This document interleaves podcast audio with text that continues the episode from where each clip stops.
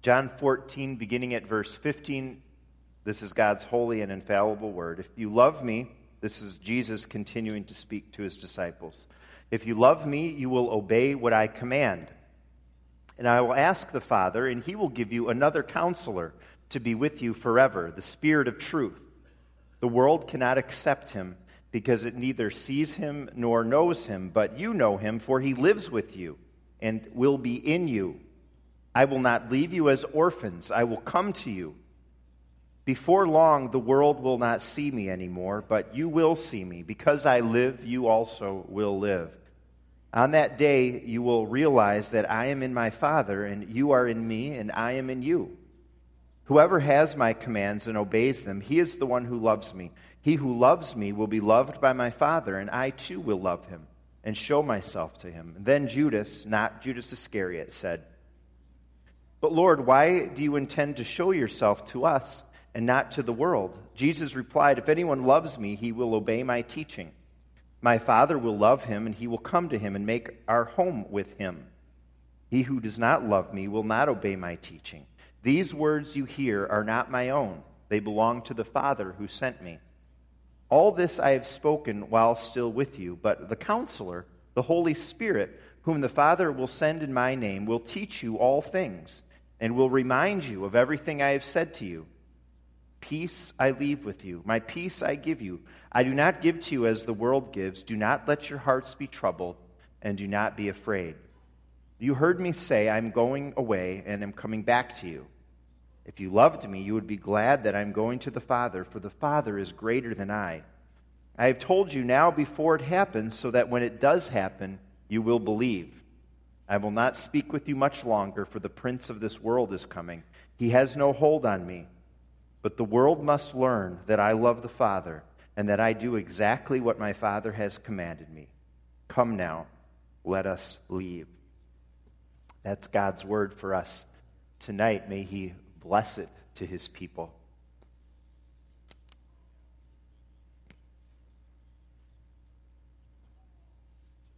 So, what we find here on Pentecost Sunday evening, providentially, in this section of John that we're now up to, is Jesus' promise to his disciples of the Holy Spirit who will come. He's telling his disciples that he will be leaving, and that will happen, of course, after the cross, the resurrection, and the Spirit will come.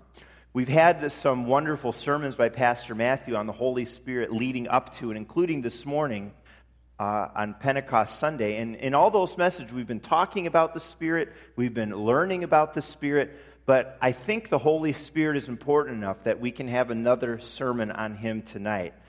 And I think Christians are confused enough by who the Spirit is and what He does that we should have another message on the Spirit tonight. You know, when, when we're, we're, we talk about God, of course, we don't get it all. We can't grasp it all. There is much mystery. But, you know, we, we have a decent handle on who Jesus is because he assumed human flesh. He became one of us. He lived and walked on this earth, and there's so much written on Jesus in the Gospels. God the Father, we have a pretty good sense of. Of course, we don't grasp him completely, not at all, but we can understand God the Father because he reveals himself as a Father. And we understand the idea of a Father. But the Holy Spirit is a whole different matter. You know, I've heard even preachers make the mistake of calling the Spirit an it when he's a person. But the fact is, it all is a little confusing because how can a spirit be a person? And what does he look like? What does he do? Our verses tonight tell us quite a bit about the Holy Spirit.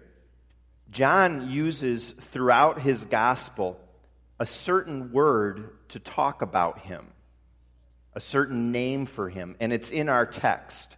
It's the one translated counselor. And the word is paraclete. We sing that in one of our hymns. We sang it this morning. The Father's promised paraclete. There are different translations of that word, including counselor, which we have here in the NIV, but I think the best one for our purposes is helper. And some translations of the Bible uh, actually just put helper there. Helper, capital H. So, who is the Holy Spirit? Someone asked you that. You wonder? Give him. This is a good answer. He is very simply our divine helper. He helps the Father, He helps the Son, He helps the people of God. And so tonight we're going to see how the Holy Spirit helps you. I believe there are six ways that we're going to kind of move quickly through from our text. And my prayer is that out of this message, out of the worship service tonight, we will come to know God the Spirit more. My prayer is that you and I will be encouraged when we hear about the Spirit's work tonight, and that we will have grown in a thankfulness to God for His Spirit that will spill over to others that we meet tonight. So, the six things. First of all, the Holy Spirit helps you in your salvation. Six ways the Holy Spirit helps you. He helps you in your salvation.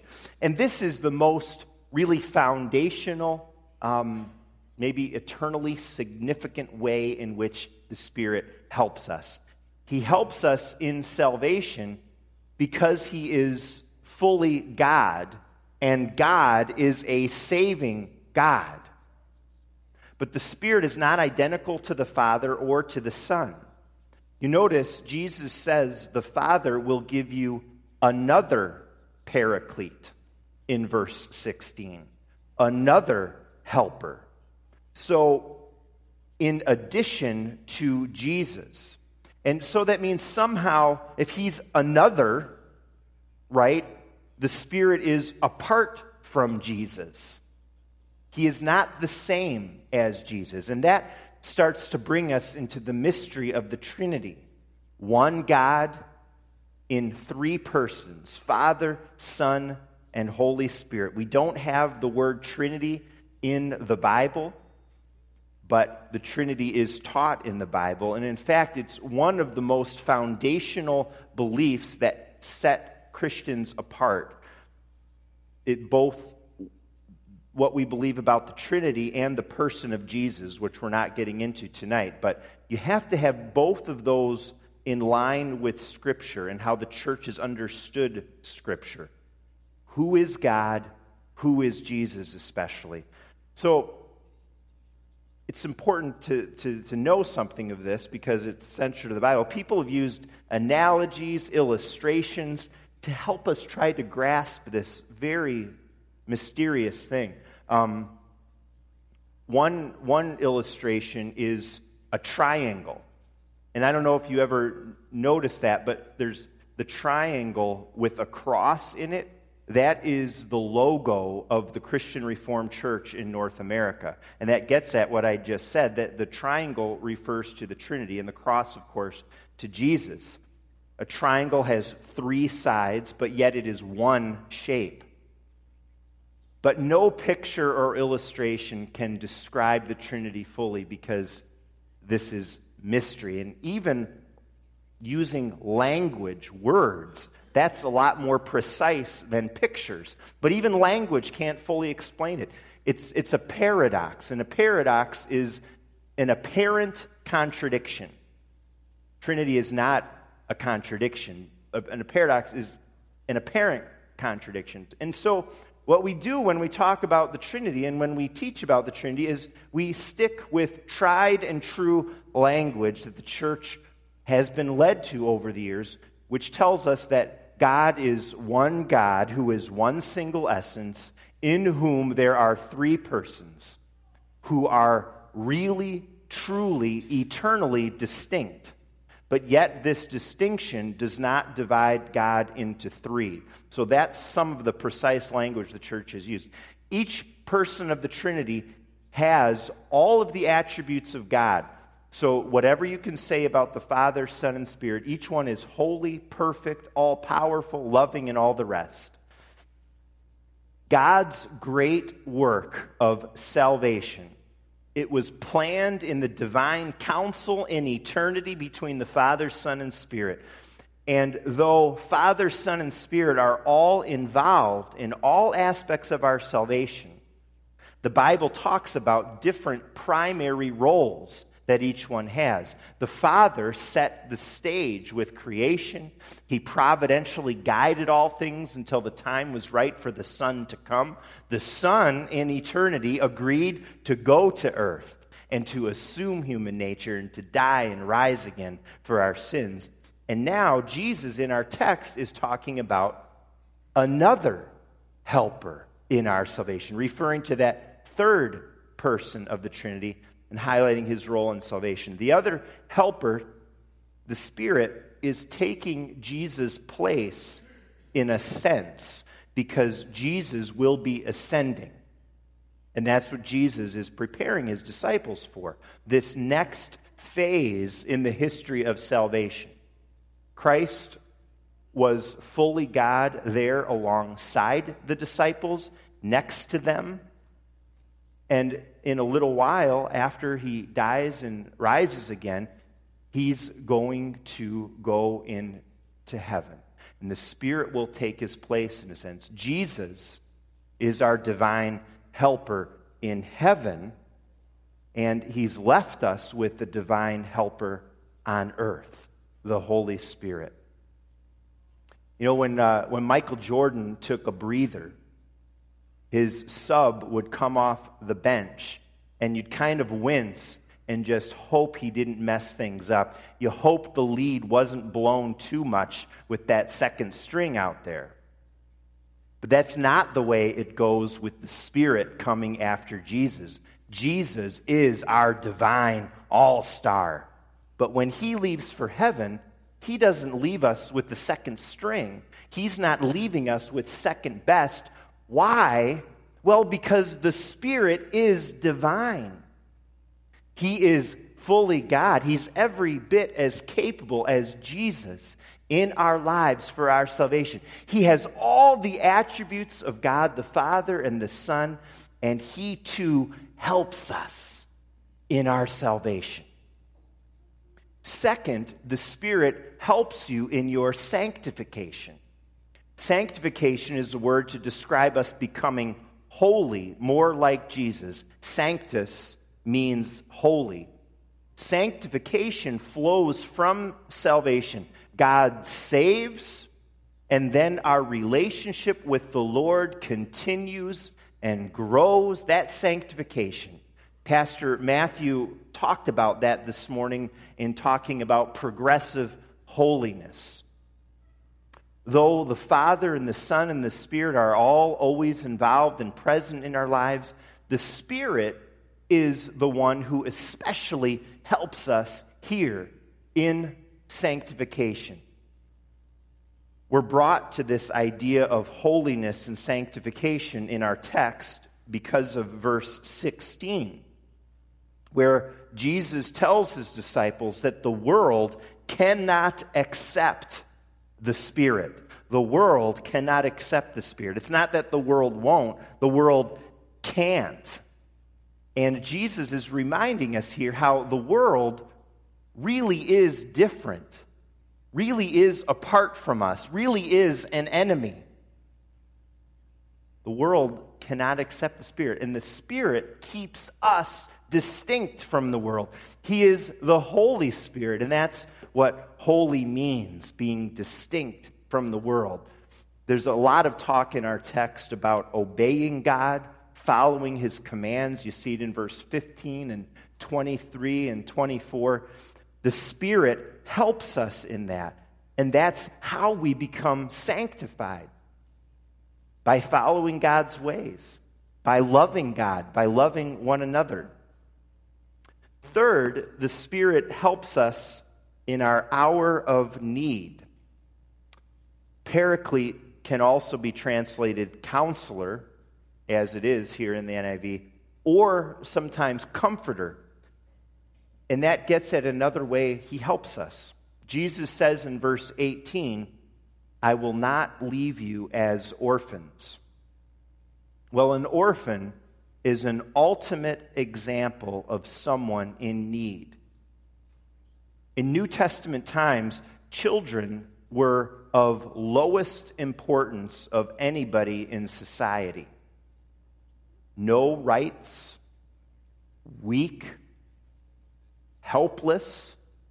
And so an orphan, a child without a parent, was in big trouble. He or she was in a very bad place. This chapter started out with Jesus saying to his disciples, Do not let your hearts be troubled. And he repeats that in our text in verse 27, and he adds, My peace I leave with you, my peace I give you. And so Jesus is telling us, his followers, that in our troubles, in our weakness, when we don't have peace, in the midst of our orphan like helplessness, who comes? The Spirit comes. And He helps us. He says, I will not leave you as orphans in this passage. That's all about Jesus leaving, but yet He's not leaving them. He's leaving them, but He's not leaving them alone because He's bringing another, this other, the Holy Spirit. And as God's child tonight, this means that you are not alone as an orphan either. When, when you're in, in maybe it's physical pain, if you're in trouble, if, if you're having worries about a loved one, maybe students, it's during that challenging test at school, when, when things in your life just seem a mess or not right, you have help. Is anybody watching the, the NBA Finals? The second game is on tonight. Even though the Lakers aren't in the finals, I am watching. Um, it's Heat versus Spurs. I saw the first game, and if you saw any news clips of sports in the last couple days, you saw one thing in particular in that game, and that was that LeBron James, the best player in the NBA, had to sit out the last four or five minutes of the game from severe muscle cramps they just tightened up. He could do nothing. And the sad thing is, the poor guy is just being, everyone's just making fun of him. He needed help. He was so bad, he needed a couple of players to, to carry him off the court and to go to the bench. He, he couldn't even walk. The strongest NBA player, the toughest guy, and he needed this help because he was in big trouble, in severe pain. And, you know, we are in big trouble sometimes in life. And the Spirit, the Word of God tells us, helps us in our need. He comes alongside us, He picks us up if need be, and carries us. The Holy Spirit helps you, my friends, in your time of need too. Fourth, the Spirit helps you in your search for truth in life. And I would say that in one way or another, everybody is looking for truth. I don't think you have to be studying philosophy in school for this to be true of you. Because every person is looking for the best way to live their life. They're looking for the best life, the best path for them. Well, the Spirit says, verse 17, is the Spirit of truth. In the Gospel of John, the idea of truth is always aligned with the Word of God, both the written Word of God, the Scriptures, and with the incarnate Word of God. That's Jesus, the Word become flesh. And so that means that the Spirit of truth will always bring us to Jesus and bring us to His Word. If the Spirit tells someone something that leads him or her away from Jesus, or tells us something that contradicts the Bible, it's not the Spirit of Jesus. It's another spirit, and it's a spirit you want to get away from as quickly as possible. In verse 26, Jesus says, The Spirit will teach you all things. The Spirit will remind you of everything I have said to you. So it's interesting that we sometimes think of the Spirit as as something wishy washy or, or not concrete, or like the Spirit has to do with our emotions and our feelings, speaking in tongues, almost chaos. But in fact, He is the Spirit of truth. And He confirms in us and brings us to the teachings of Jesus, to the Word of God. You want to be a spirit filled person? I do. Well, know the truth, grow in the Word. Know and follow the teachings of Jesus more with the help of God. Fifth, the Spirit helps you in your experience of God.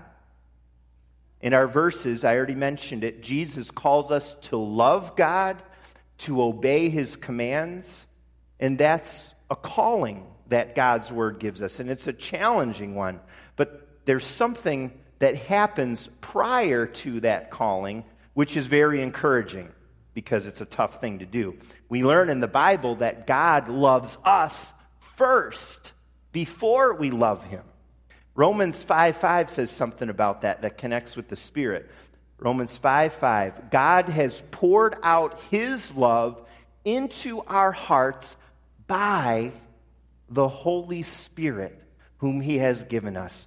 So he shows us his love by putting his Spirit in our hearts. And through the Holy Spirit, we experience and know the love of God.